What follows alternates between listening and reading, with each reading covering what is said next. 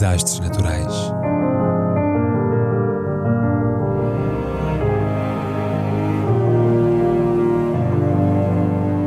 Por António Araújo.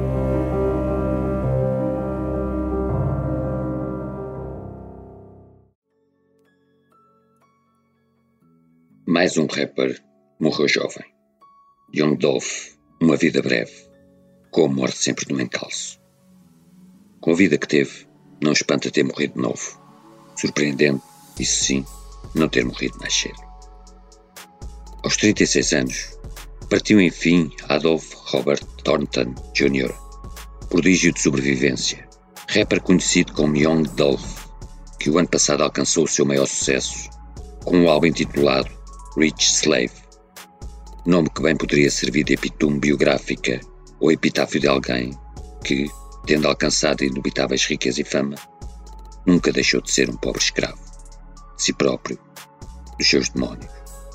Gabava-se de ter perdido um Rolex numa piscina de hotel, mas acabou sendo morto por dois tiros à queima-roupa numa padaria em Memphis, Tennessee,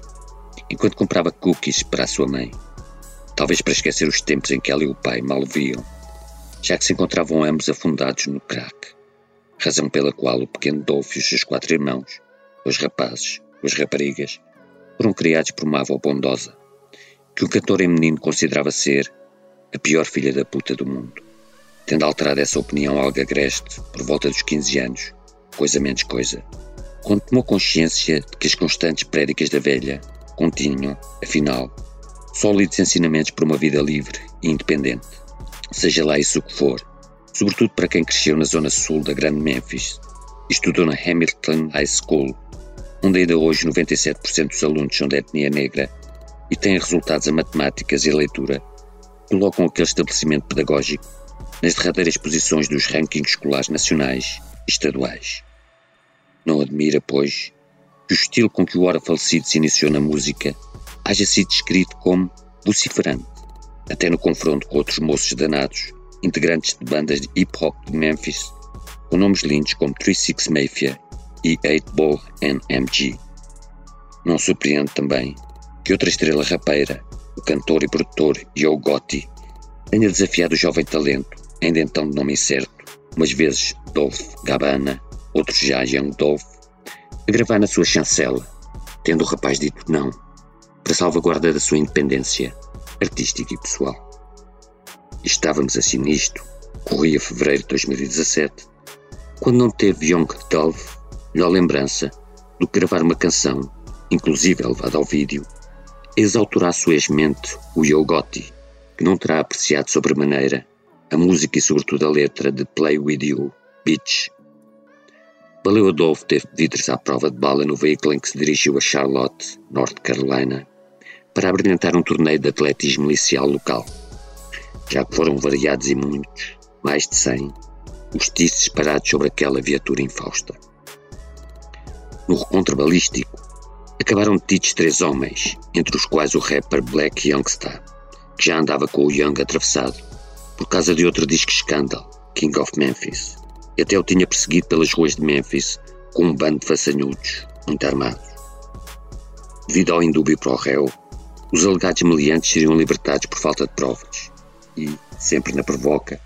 Young Dolph chamou ao álbum seguinte Bulletproof o qual contém uma faixa intitulada One Other Shots e outra que é quase presságio, Niggas Get Shot Every Day. Com a publicidade gerada, as vendas subiram em flecha, o Instagram averbou 4.4 milhões de seguidores e Dolph chegou a vangloriar-se de ter recusado um contrato de 22 milhões de dólares, jactância que, por certo, não terá aplacado os ânimos dos seus rivais. Cabe agora um parênteses para informar o ouvinte que o hip-hop é uma profissão de risco e desgaste rápido geralmente rematado a tiro,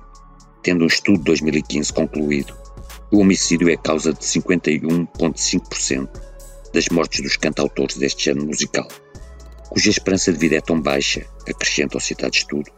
que nem chegam a ser vitimados pelas doenças cardíacas e outras que levam geralmente os demais idade. Começado em 1987 por Scott LaRock, morto em Nova Iorque aos 25 anos, é extenso e impressivo o rol dos assassinatos, bem como as suas idades médias, 20, 21 anos. Junta-se-lhe agora Young Dolph, o qual, além de ter visto o seu carro baleado 100 vezes, fora alvejado já com gravidade à porta de uma loja em Hollywood, em setembro de 2017. As suspeitas recaíram uma vez mais sobre o Gotti, e um amigo deste chegou a ser detido, mas libertado pouco depois por falta de provas. Com uma companheira estável e pai de duas meninas, Tree Tree e Area, Young Dove chegou a anunciar a sua retirada dos palcos,